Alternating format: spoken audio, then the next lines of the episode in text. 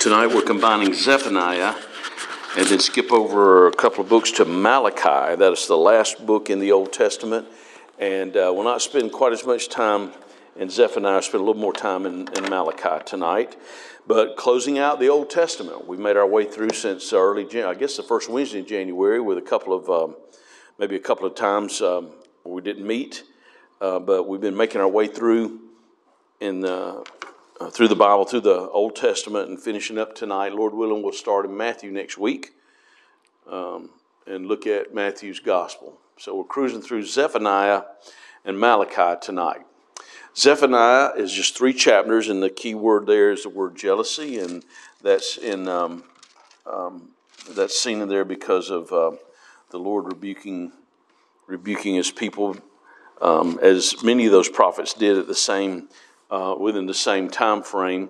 So he wrote somewhere around 630 BC. He's earlier than Malachi. When we get to Malachi, we'll see where he was a little bit later, and we're going to actually spend a little more detail on Malachi. We will on Zephaniah.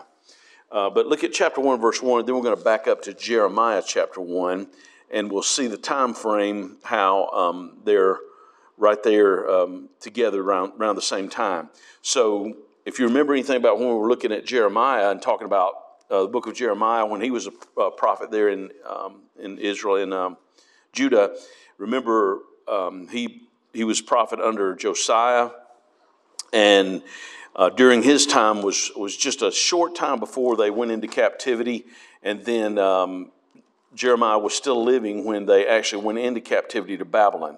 So we're going to see tonight that their time of ministries right at the same time. Zephaniah chapter 1 verse 1, the word of the Lord which came unto Zephaniah, the son of Cushai, the son of Gedaliah, the son of Amariah, the son of Hezekiah, in the days of Josiah, the son of Ammon, king of Judah. So it gives us a time frame as far as around the same time frame of Jeremiah. So if you look in Jeremiah 1 verse 1 and 2, the words of Jeremiah, the son of Hilkiah, the priest, of the priests that were in Anathoth in the land of Benjamin. Benjamin, of course, is the other tribe that makes up the southern kingdom, Judah and Benjamin. All right, so there's Jeremiah prophesies.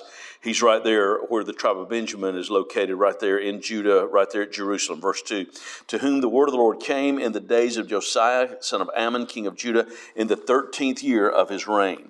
So it pinpoints down the year in Jeremiah, 13th year of his reign. It doesn't give that year in Zephaniah, but it's during the same reign of the same king of Josiah. So they were contemporary with each other. So we gives us a little bit history-wise and date-wise to look at. So here is just an outline. It's not a clean outline chapter by chapter, but then there are only three chapters. So chapter 1, verse 2, through chapter 2, verse 3, is God's judgment of Judah. And he pronounces judgment coming to God's people there in Judah, all through that first chapter into the first few verses of chapter 2, before he mentions the judgment that would come with the Gentile nations, particularly Babylon, but on the other Gentile nations around them. Let's before we go into the middle one, let's read a few verses. We read the first verse of Zephaniah 1. Look at verse. Let's start at verse 2 there. Pick up there and read down to verse 7. I will utterly consume all things from off the land, saith the Lord. I will consume man and beast. Verse 3. I will consume the fowls of the heaven, the fishes of the sea, and the stumbling blocks with the wicked, and I will cut off man from off the land, saith the Lord. I will also stretch out my hand upon Judah, and upon all the inhabitants of Jerusalem, and I will cut off the remnant of Baal from this place, and the name of the Chemarims with the priests. Chemarim, that was a false god that was worshipped. But Baal is the one that you would probably recognize that name more than any, because almost all the pagan nations around them worship Baal, especially Babylon, who came in and took over Jerusalem and brought them into captivity, and Judah into captivity, verse 5. And them that worship the host of heaven upon the housetops. So rather than worshiping the Lord, they worship the host of heaven. That would be the spiritual beings, angelic beings, or maybe less than angelic beings, worship the host of heaven upon the housetops. In other words, standing on their house, I guess they thought they felt nearer to them there. And them that worship and that swear by the Lord and swear by Malcham, that was a false god also. So in other words, they want to bring the Lord into it, but they still have those false gods that they worship. Verse 6, them that turn back from the Lord and those that have not sought the Lord nor inquired for him. Hold thy peace at the presence of the Lord God, for the day of the Lord is at hand. For the Lord hath prepared a sacrifice, he hath bid his guests. And he goes down through the rest of that into chapter 2, the first three verses, talking about the judgment that he would bring on Judah. And Zephaniah is with some of these other minor prophets that we've seen, and even the major prophets like Jeremiah, warned Israel, warned Judah especially of the idolatry and that they would go into captivity because of that. Then chapter 2, verse 4, through chapter 3, verse 7, is God's judgment on the Gentile nations. So first, he pronounced a judgment that's going to come to his people, to Judah, which is, the southern two tribes, southern kingdom. But now he pronounces the judgment that's going to come on the Gentile nations around them. And that's 2:4 through 3:7, through the first, about the first third of the third chapter. Let's look at the first few verses of chapter 2. For time's sake, we'll just read a little bit here. Verse 1 to, let's say, verse 1 to 5. Let's go verse 1 to verse 5. Verse 1 to 3 is still talking about Judah, of course, but he's talking about his judgment that would come. And it says they're gathered together, verse 1, O nation not desired. In other words, he's saying his judgment was going to come upon Judah, and then the day of the Lord's anger was going to come upon them because of their idolatry. Now skip down to 4. For Gaza shall be forsaken, and Ashkelon a desolation. They shall drive out Ashdod at the noonday. Ekron shall be rooted up. Those are towns of neighboring cities that would come in. Now skip down to verse 7. And the coast shall be for the remnant of the house of Judah. They shall feed thereupon in the houses of Ashkelon. They shall lie down in the evening, and the Lord their God shall visit them and turn away the captivity. Verse 8, I've heard the reproach of Moab and the revilings of the children of Ammon, whereby they have reproached my people and magnified themselves against their border. Moab and Ammon were neighboring enemy nations right there in their backyard, and front yard too, I guess you'd say, but right there in their backyard. And the Ammonites and the Moabites, a little rated PG here for us tonight, but the Ammonites and the Moabites, if you remember how their nations began, they were offspring of Lot and his daughters. Remember whenever God brought judgment on Sodom and Gomorrah, and Lot, God sent the angel to get out of here, leave, because the judgment of God is going to come upon Sodom and Gomorrah. And so before the judgment came down, Lot and his wife and daughters ran out, and then his wife turned around, turned into a pillar of salt. So he ran and hid in a cave, he and his daughters. He got drunk. And the next thing you know, both daughters are with child. Well, one had a child they named Moab, which is the father of the Moabites, and then Ammon, the father of the Ammonites. So those were two enemy nations that were there around Israel, their neighboring enemy nations for a very, very long time. So that goes down through chapter 3 and verse 7 against the enemy nations. Then chapter 3, verse 8 to 20, there is the justice God gives after that judgment where he will restore his people. Now, again, as we've seen in several of our minor prophets especially, and we saw it in Jeremiah and Isaiah and also Ezekiel, but as we've seen several times, a lot of times there is a double application to some of these prophecies. In other words, when he talks about restoring his people, after they were in Babylonian captivity, after they were in captivity to Babylon, later on, under Nehemiah and under Ezra, many of them come back. Not all of them, but many of them come back to the land. They come back to Jerusalem. They rebuild the city. They rebuild the temple. And so many of them come back. So they're restored in that sense. So, that the prophecy of verses 8 to 20 come true in that sense. But that ultimately will come true at the end of the tribulation when the Jews, the remnant of Israel that's saved at the end of the tribulation will believe on the Lord, and they will be in the land at the end of the tribulation. They'll survive it. They'll live through it. So with that in mind, look at verse, actually we'll come back to verse 8 in a moment with some verses, but look at verse 8 and then we'll skip down to verse 14. Therefore, wait you upon me, saith the Lord, until the day that I rise up to the prey. For my determination is to gather the nations. We're going to come back to that in a minute when we highlight that in just a moment.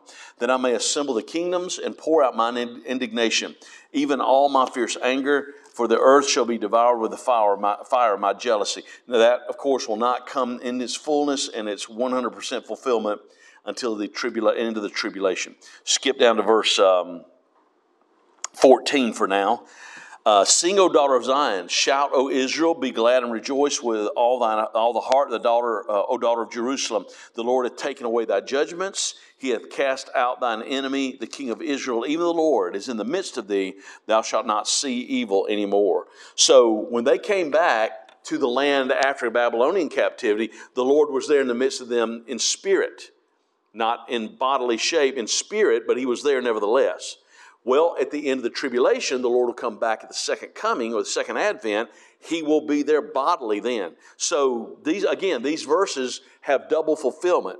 They were fulfilled when many of them came back to the land because the Lord restored them and they rebuilt the temple. But there will be one day in the future, it'll be in its fullness and fulfilled. So as we've seen a lot of times, there's double application of prophecy in the Scripture. All right, let's move on. The day of the Lord, that phrase is found 13 times in some way or another in the little 3-chapter book of Zephaniah. That's a short book to have 13 times, but that phrase is found there 13 times. The word desolation is found 7 times, and the word remnant is found 4 times. One time it talks about the remnant of Baal, but really 3 times it has to do with the remnant of Israel.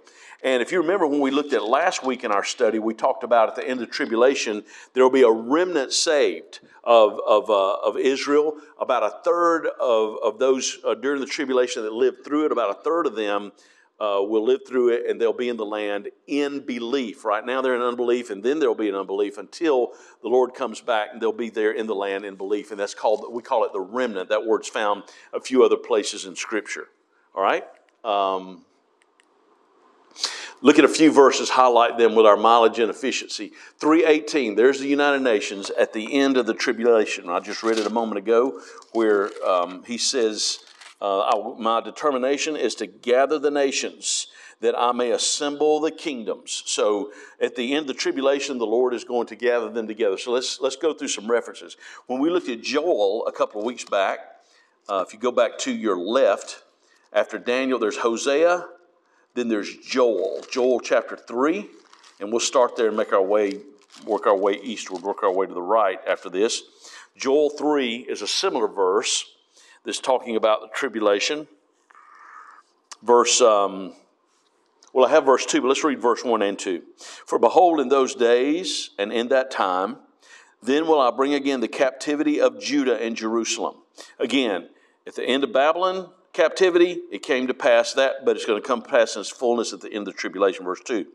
I will also gather all nations and will bring them down to the valley of Jehoshaphat. That also is just another name for the valley of Megiddo. And we'll see about that in just a moment. We'll see the reference there.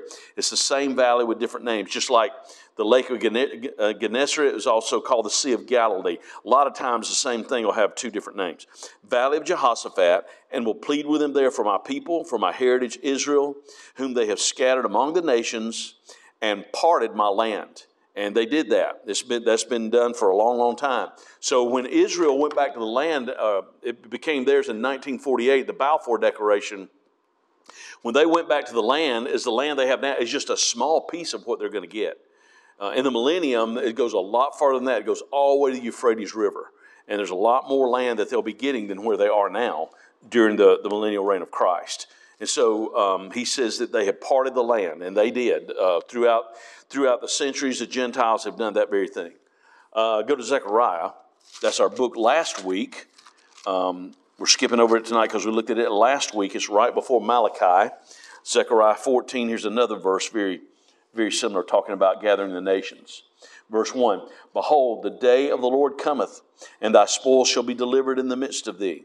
For I will gather all nations against Jerusalem to battle, and the city shall be taken, the houses rifled, the women ravished, half of the city shall go forth into captivity, and the residue of the people shall not be cut off from the city. Then shall the Lord go forth and fight against those nations. That's when he fought in the day of battle. So another reference there to it. Revelation 17. I was going to put another reference, and that's why that semicolon is there. But Revelation 17, if you go back there, go there with me, way back to the back. And this is in Revelation when it records what's going to happen in the future, and that battle which we know of as Armageddon. Revelation 17, verse 12 through verse 14. And the 10 horns which I sawest are 10 kings, which have received no kingdom as yet, but received power as kings 1 hour with the beast. Remember he said in Zephaniah, I'm going to gather the nations and the kingdoms, right? Verse 13, these have one mind, and shall give their power and strength unto the beast. That's, of course, the Antichrist, as we talked about last week. Verse 14, these shall make war with the Lamb. That's Jesus, of course, capital L. And the Lamb shall overcome them, for he is Lord of lords and King of kings, and they that are with him are called chosen and faithful. And I didn't give you I didn't put the reference. That's probably the one I meant to put up there. But in Revelation 16, verse 16, it says the place they'll be gathered is called Armageddon. And that's where we get that phrase, the Battle of Armageddon. And it'll be fought in Megiddo, which also is called the Valley of Jehoshaphat. So there's a little bit of prophecy to kind of run the references on there.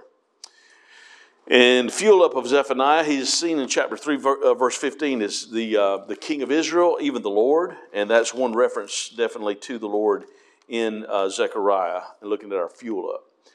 Home address, 3:8 is the battle at the end of the tribulation, which we read just a moment ago. And then in chapter 3, verse 14, I believe I read that one a while ago too, Zephaniah 3:14. Sing, O daughter of Zion, shout, O Israel, be glad and rejoice with all the heart, O daughter of Jerusalem. That's found in Handel's Messiah. That's one of the songs there in Handel's Messiah. And then the remnant of Israel, I mentioned a while ago and read a few verses, will be restored after the tribulation. So that's Zephaniah. Anything on those three chapters? Any questions or input or comment? Not a long book, but it has a lot in there about the judgment that they experienced then, the judgment to come. All right? Let's go into Malachi. I'm going to spend a little bit more time there. Ye say, or you say, is 11 times in the book of Malachi. 23 questions are asked in the book of Malachi in those 4 chapters. And the thing about it is, let me see if I have this. Yeah, let me back that up. So 23 questions are asked in that 4-chapter book. So that's a lot of questions, and we'll see in a moment the Lord is the one that asks all these questions. There are 4 chapters, not a long book, but longer than Zephaniah. The time of Malachi, just trying to nail this down, so different writers disagree, but you can compare Scripture with Scripture, and apparently he is right around the time, maybe later in the time, but right around the time of Ezra and Nehemiah. As you might remember, as we talked about many times, after the captivity, when Judah, after Babylonian captivity, some of them stayed in Babylon, some of them went to other countries, a number of them came back to Jerusalem, to the southern kingdom of Judah. Well, as they came back, God laid on the heart of a man named Nehemiah. We studied his book a few months back. Laid on the heart of a man named Nehemiah, who was living in Persia, had a pretty cushy job there in Persia, and he left that cushy job. God called him to go back and leave his comfort, everything in the king's palace where he worked, to go back and to rebuild the city of Jerusalem. One of my favorite books, especially in the Old Testament, is the book of Nehemiah. I love that book. So much good stuff in there. And then not long after that, a man named Ezra, who was a priest, he came also to help rebuild the temple. Nehemiah built the city, basically, and the walls and the gates restored them. But Ezra was the one who was responsible to rebuild the temple for them as they came back, made their way back after Babylonian captivity. So Malachi writes about that time because there's some references, I might have put some in here, that looks like some of the same things that happened during Nehemiah's time occurred as Malachi addressed some of those same problems. Chapter 1, there's Israel's contempt for their sacrifices, which seems odd, even after they came back to the land. But here, God's people, been in captivity, generation and generation, they probably had maybe a couple generations because they're in captivity, 70 years. So they're probably on grandchildren now, a lot of them that were growing or grown up by then. And now they were kind of snuffing at God's sacrifices. They had a contempt for it. They were taking it for granted in chapter 1. And they're rebuked for that, for their contempt. In chapter 2, the priests are rebuked for their loose morals and the things that they let by. Let's see if we can pick up a couple of verses here and that. About that. Look at verse. Pick up verse. I'll tell you what. Pick up verse 1. In the 7th month, and the 21st day of the month. No, I'm in the wrong place. I'm in Haggai. I'm supposed to be in Malachi. Barry, you had the wrong book. No wonder it looked funny. Thought it was funny. Malachi 2. There, here we go. 2 verse 1. The priests. And now, O you priests, this commandment is for you. So he takes this whole chapter and begins to bring correction to them. Verse 2, if you will not hear, if you will not lay it to heart to give glory unto my name, saith the Lord of hosts, I will even send a curse upon you, and I will curse your blessings. Yea, I have cursed them already because you do not lay it to heart. So the priests were held in a higher, held up to a higher standard and responsibility, and yet here they were not being what they were supposed to be as priests. And then he goes on to say, I'll corrupt your seed. So forth down through there. In other words, their offspring would not be able to be priests eligible, I guess you'd say. Verse 5, my covenant was with him of life and peace, and I gave to them for fear wherewith he feared me, and he was afraid before my name.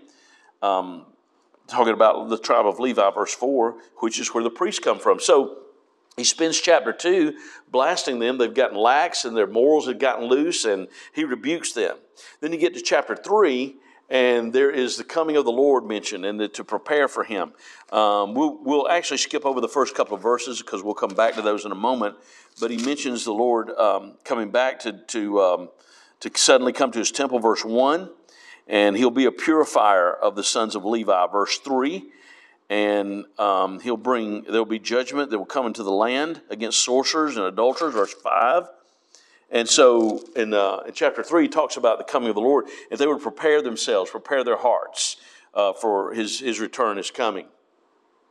And then his promises are in chapter 4. He gives promises to them about his coming. These are the things that will happen, he says.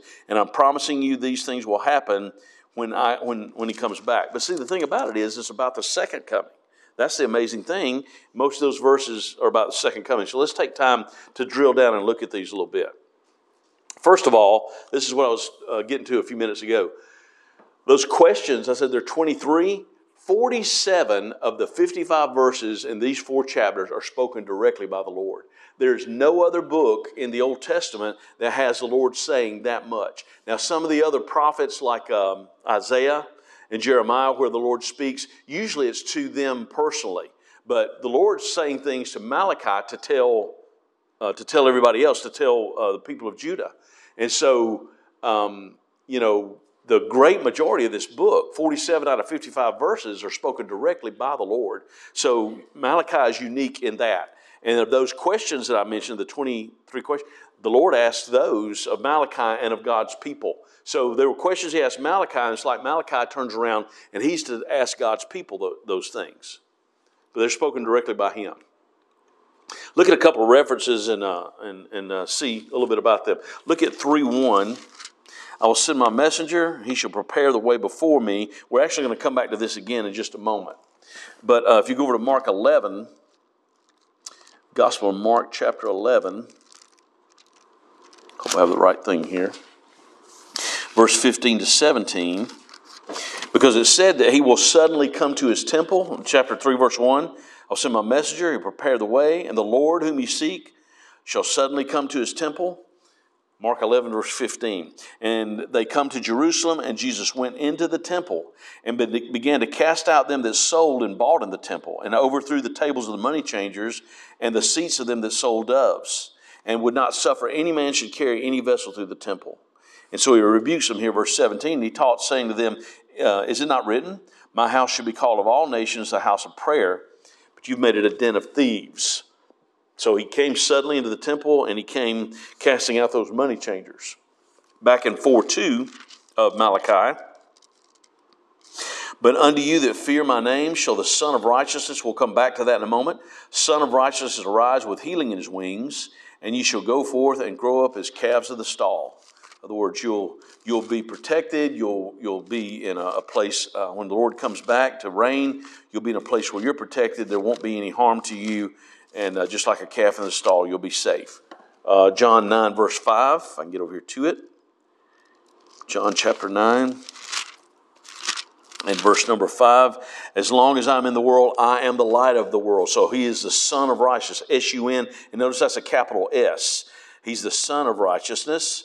And the sun shines brightly, and that he is the light of the world. So that's a couple of places to look at our mileage and efficiency there. All right.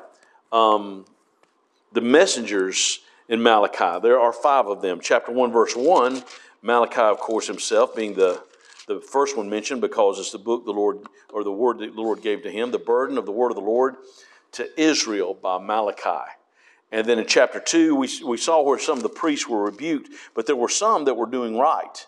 And the priests, the true priests, the good ones of the day, chapter 2, verse 7, for the priest's lips should keep knowledge, and they should seek the law of his mouth, for he is a messenger of the Lord of hosts. So there were, even though he had to rebuke some of them, there were some priests that were doing right and doing what God expected of them to do, the message he gave them. John the Baptist, chapter 3, verse 1. This is a prophecy of John the Baptist. We'll go to Mark here in just a moment. Behold, I will send my messenger, and he shall prepare the way before me. And then the next part of that verse mentions the Lord, which is Jesus. We saw that a while ago when we talked about him coming to the temple. So go with me, if you will, to Mark 1 and verse 2. John the Baptist is the one that fulfills this Malachi 3, verse 1, that first, he is the messenger, he's the forerunner, he's the one that came to announce that Jesus had come to Jerusalem. So this is at the beginning of Jesus' ministry, when he's about 30 years old, the scripture says, 29, 30 years old, and his ministry begins. Luke records that and says that he's at the age of 30, but as his ministry begins, Mark chapter 1, look at verse 1 and 2, the beginning of the gospel of Jesus Christ, the good news, gospel means good news, of Jesus Christ, the Son of God. As is written in the prophets, behold, I send my messenger before thy face, which shall prepare thy way before thee. And so, as you read through there, and there's the next few verses, verse 3, the voice of one crying in the wilderness, prepare ye the way of the Lord. That actually comes from Isaiah. Malachi is chapter 3, verse 1, is there in verse 2 of Mark 1. But in Mark 1:3, that comes from Isaiah, because that's the message that he had. But the fact that he was prophesied to be the forerunner, the one who would come before to prepare the way, and that's exactly what John the Baptist did. He fulfilled that. And then verse chapter 3, we read part of verse 1 just then, the messenger of the covenant. Verse 2, who may abide the day of his coming? He shall stand. Who shall stand when he appeareth? Verse 3, he shall sit as a refiner and purifier of silver. And then it says they're offered to the Lord an offering in righteousness. So Jesus, of course, is the messenger that's prophesied there. And then chapter 4, verse 5, as we'll come back to in just a moment, we see Elijah's name. So five messengers are mentioned in the book of Malachi. And, of course, other than Malachi and the priests of that day, the other three were future, were fulfilled, of course, when John came, Jesus came, and partly when Elijah came, or when he will come back later anyway. So we'll see that in a moment. Let's look at our tune-up verses. Have we not all one Father, he says. Let's look at chapter 2, verse 10. So remember the context of this. This is Israel. This is not, New Testament church, but there is an application, I think, for us. Verse 10, have we not all one Father? Hath not one God created us? Why do we deal treacherously every man against his brother by profaning the covenant of our fathers? So when he asks this, he puts it in the negative. He said, you're mistreating each other. He says, we have one Father. Israel knew that God was their father. Hath not one God created us? God created them as he created everybody. But when Malachi asked this question to them, it's because they were mistreating one another. Again, remember the priests were a lot of them were corrupt, basically, and they weren't living right, doing right. Chapter 1, those that had come back to the city, they were kind of snuffing it was mocking at God's at the offerings, at the sacrifices. So applying this today would be for Christians, basically for us to treat each other right. We're believers in Jesus Christ. We have the same Savior. We're to love each other as the Lord would have us to love each other. Let's run a few references real quick. Romans 12 in verse 15. Romans 12:15. Rejoice with them that do rejoice. Weep with them that weep. Of course, there's several others that I could have put up here, but just I put these three up here. Galatians 6:10. As much as possible to do good unto all men, especially them who are of the household of faith. And then Colossians 3 and verse 13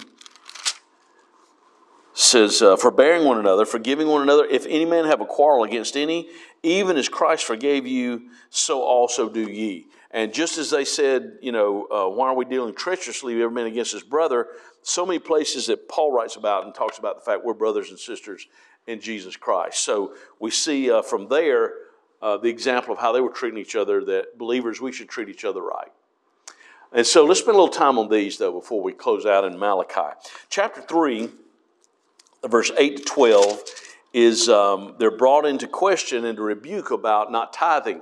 Here we see how they were not obeying what God had told them to do. They were to bring offerings. Now, so when we think about offerings, we think about in our day the money that we give to the Lord and as an offering. But a lot of times what they offered was not simply only money. Sometimes it was actually the things they grew as well.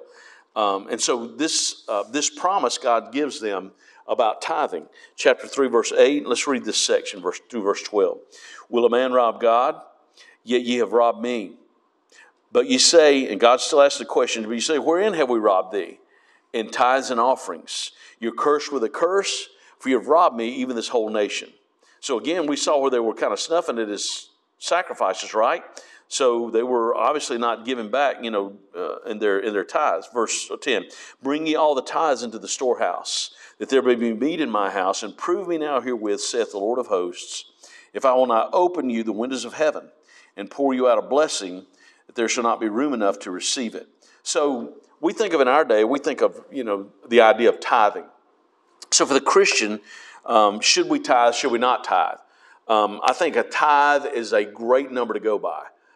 Tithe means 10%. When you look back, the first time the word tithe is mentioned, it means basically a tenth of something. And so to give a tenth of your income, I think that's a great number to go by. But as a believer in Jesus Christ, there are times where I think we should probably give over as the Lord lays on our heart. There are times that we may give, not just to the ministry of the church, which is very important. I mean, that's how, God wants his church, and we'll see that in a moment. That's how the Lord wants his church to work. But when we give, a lot of times we give over that percentage because we take up special offerings for our ministries whenever we have our missionaries here, Gideons. Any time like that, we give over and above. Then there are times you may give, and it may not be quote unquote to the church. The Lord may lay it on your heart to give to a person that is in a time of need. So giving, when you get to the New Testament, tithe is a good guideline, but we're not under the law. God doesn't put us under the law. I think 10% is a great number, but if you can grow in grace and at some point give more than 10%, awesome. That's great. If you can give 20, 25%, that's awesome. But notice here, we have the comparison here about offering and tithes and offerings a little bit. We can think of that. But look at verse 11 and 12, and we'll see this Old Testament promise. So this is for Israel, and this is under the law, and they were to keep the law. But look what happens when they don't versus when they do. Verse 11, and I will rebuke the devourer for your sakes. So he says, if you give back, because, see, he calls it a storehouse, meaning what? Meaning that what they give is there for the rest of their people. It's there for each other. When they bring of what they grow in the field, it's there for each other. And so they're giving to God, but they're also doing it for a practical reason. And he says, if you come back to realizing this, I will rebuke the devourer for your sake. Now, that's obviously that's our enemy, that's Satan. He shall not destroy the fruits of your ground, neither shall your vine cast her fruit before the time in the field, saith the Lord of hosts. And all nations shall call you blessed, for you shall be a delightsome, look at that word, L-A-N-D, land. So that's for Israel, see, saith the Lord of hosts. Now, for lack of time, we don't have time to go there tonight, but the two best chapters to study are right next to each other in the New Testament. 1 Corinthians chapter 8 and chapter 9 talk about grace giving. And to me, or from what I can see in the Scripture, that overrides the law. The law's not a bad thing, and a 10% amount is not a bad thing. But when we understand grace giving, we realize that our giving is not done out of duty. It's not a bad motive at all. Duty is not a bad motive, but there's a better motive. And grace and love in 1 Corinthians 8 and 9 is the better motive in giving to the Lord. You know, whether it's giving to the Lord, to the body of Christ, to church, or giving to others or, you know, other ministries, it is a great guideline, 10%. But 1 Corinthians chapters 8 and 9 are the chapters in the New Testament where Paul talks about the importance of grace giving. So we see that in the chapter, and we see the comparisons about that. Go with me now to chapter 4. And I said Elijah's mentioned. So is Moses, chapter 4 and verse 5.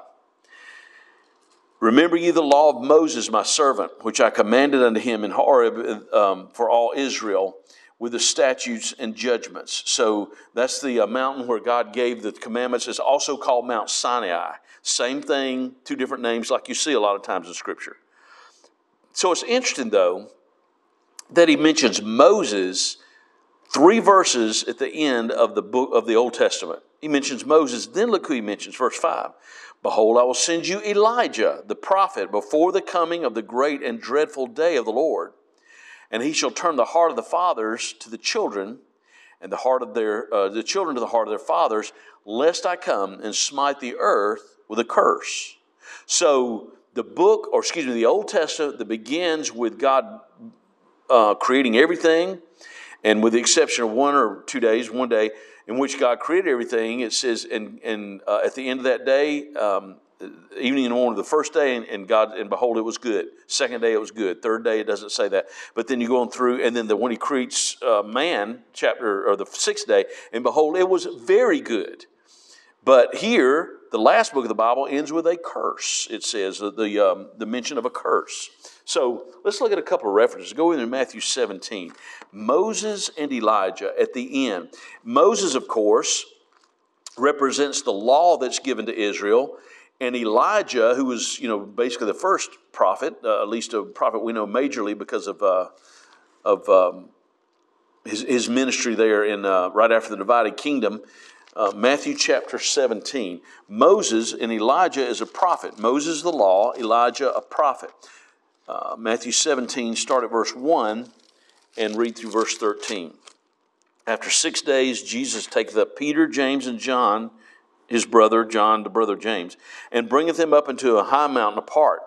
And he was transfigured before them, and his face did shine as the sun, and his raiment was as white as the light. And behold, there appeared unto them, here they are, Moses and Elias, or Elijah, talking with him. Then answered Peter and said unto Jesus, Lord, it is good for us to be here. If thou wilt, let us make 3 tabernacles, one for thee, one for Moses and Elias, or Elijah. Verse 5, and when he yet spake, behold, a bright cloud overshadowed them.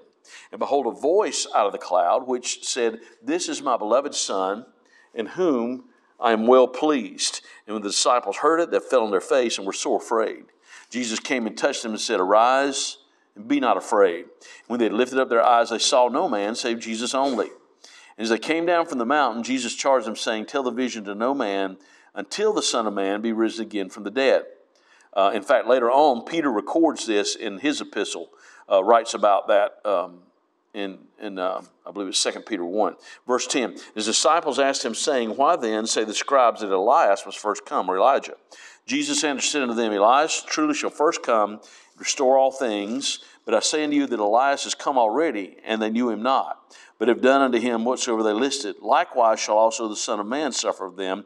Then the disciples understood that he spake unto them of John the Baptist. So John the Baptist somewhat fulfilled Elijah's role. The Bible describes him when he comes on the scene to preach that the Messiah is here. He wears the same clothes as Elijah and eats the same thing Elijah. So he's just kind of a wild man, just shows up out of nowhere. So in that sense, he's proclaiming the Lord coming that his ministry was beginning. So somewhat Elijah's ministry was fulfilled in John the Baptist. So we see where Jesus says, or excuse me, Malachi tells us that God tells him that he's going to send Elijah the prophet. So in a sense, John the Baptist's ministry was like Elijah. But go with me over to Revelation. I think this will help us to understand this a little bit better. Revelation chapter 11. So here we see in Revelation, during all that's going on, the tribulation, two witnesses show up, and they're not named. They're not given names. There's been a lot of speculation. Some say it's Moses and Elijah. Some say it's Moses and Enoch, or maybe Enoch and Elijah. But let's look at this and see. Verse 1 and 2, it talks about the temple as being measured. We'll skip that for time's sake. Pick up at verse 3. And I will give, Revelation 11, 3, and I will give power unto my two witnesses. They shall prophesy 1,260 days, clothed in sackcloth. About half of the tribulation. Verse 4, these are the two olive trees and the two candlesticks standing before the God of the earth. But and if any man will hurt them, here we go, fire proceedeth out of their mouth and devoureth their enemies. If any man will hurt them, he must in this manner be killed. Remember, Elijah was able to call down fire from heaven. Remember that? And then Moses, that time whenever the sons of Korah had disobeyed God, and that fire came up and swallowed them up. Verse 6, these have power to shut heaven, that it rain not in the days of their prophecy. Elijah did that, remember? Whenever he was on earth. And have power to over the waters to turn them to blood. Remember when Moses took that rod, that staff, and there the river becomes blood? And to smite the earth with all plagues as often as they will. And when they shall have finished their testimony, the beast, that's the Antichrist, that ascends out of the bottomless pit, shall make war against them, and shall overcome them, and kill them. And their dead bodies shall lie in the street of the great city, which spiritually is called Sodom and Egypt, where also our Lord was crucified. So Israel, Jerusalem, over the years, by the time Revelation comes around, spiritually, they're no longer the great spiritual city that they were at one time. They're called Sodom and Egypt. Those are not complimentary. Anyway, that's a side note. Where our Lord was crucified, verse 9, and they of the people and kindreds and tongues and nations shall see their dead bodies 3.5 days, and shall not suffer their dead bodies to be put in graves. What are they going to do? Verse 10, they that dwell in the earth shall rejoice over them and make merry and shall send gifts one to another. Got rid of those old loudmouth preachers because these two prophets tormented them that dwell on the earth. After 3.5 days, the Spirit of life from God entered them, and they stood upon their feet, and great fear fell upon them which saw them. TikTok, YouTube, all the media, they're going to go nuts that day. That's going to be something, isn't it? Once that happens, you can't undo that, right? Once that happens, you know that's seen. That's forever on film. So my view, I believe because of this, Moses and Elijah will fulfill what Malachi said. And they will be back, but it will be in the tribulation. And they will be the two witnesses. That's my view of that. That's what I believe. And the things that describe them, I believe that tells us why. So that's my view on that. And I believe they will be back for that. The Lord is seen. Chapter 3, verse 1, the Lord whom ye seek shall suddenly come to his temple. And then he's called, chapter 4, verse 2, the Son, S-U-N, capital S, the Son of Righteousness. Another name, a reference to our Savior. So he's seen in those ways in the book of Malachi. Home address, 3:6. I love that verse. We actually talked about that Sunday morning in our message where he says, for I am the Lord, I change not. God never changes. He's the same always. This world changes. Even the way God worked throughout history may have changed from time to time. His methods may change, but he never changes. Chapter 3, verse 16 talks about a book of remembrance of those who the Lord honors for doing right. Malachi 3. Then they that feared the Lord spake often one to another, and the Lord hearkened and heard it, and the book of remembrance was written before him for them that feared the Lord and that thought upon his name. So there's a book of remembrance there for those, and then I believe that's for us. We can apply that one day to the judgment seat of Christ. And then in chapter 3, verse 18, he talks about those who are able to discern between the righteous and the wicked, between him that serveth God and him that serveth him not. All right, so we'll stop there with Malachi. Any questions or anything on Malachi tonight? A lot in those two little books, yes, ma'am. So you think that it's Moses and Elijah, but then that verse that says that it's appointed unto man once to die. So Elijah was taken up, but didn't Moses actually die? Moses died, right. And Elijah, he will die there. Hebrews 9 says that it's appointed unto men once to die. I think it's 9:28. Appointed unto men once to die, and after this the judgment. So there are those that think, because Elijah, this is a view on this, and you know, that Elijah, since he was taken up without dying, he would have to be one of the two witnesses, because he would have to die at some point. Well, he's already in heaven right now. Then, which you will die if he's one of the witnesses. And then the other view is that Enoch would be one, because the Bible says it's appointed unto man once to die, and Enoch never died, so he would be one of the witnesses, and he would have to die. But you also have to remember, it's appointed unto man once to die. Let's think about this for a minute. One day when the rapture happens, there'll be those who are raptured that'll never die. There were those that Jesus healed, or Jesus rose from the dead. Even Peter did that. Paul rose someone from the dead. But eventually they died again. So they died twice when you think of it that way. So the view that, and we've talked about this before about Enoch, I think. The people said it has to be Enoch because, you know, Enoch didn't die and he'll have to die now. But if you look at it as far as the way the Lord does types in Scripture, Enoch is a type of the church, of the believers that are alive that are raptured without seeing death. Because after Enoch was raptured, not long after that, comes God calls Noah and says, I'm going to destroy the earth with a flood. And God raptured up Enoch before that happened. So he's a picture or a type of the church, of the church that does not die, that gets raptured up. Good question, thank you. Very good point too. So just from looking at the miracles they do and the things they're able to do, my view, I believe, and from looking at Malachi also, I think that's Moses and Elijah, and the fact they showed up there at the Mount of Transfiguration. I think that's who that is there, but. There are other writers and commentators that don't agree with that, but many of those that I've read do. So, anything else? Good question, good point. Awesome.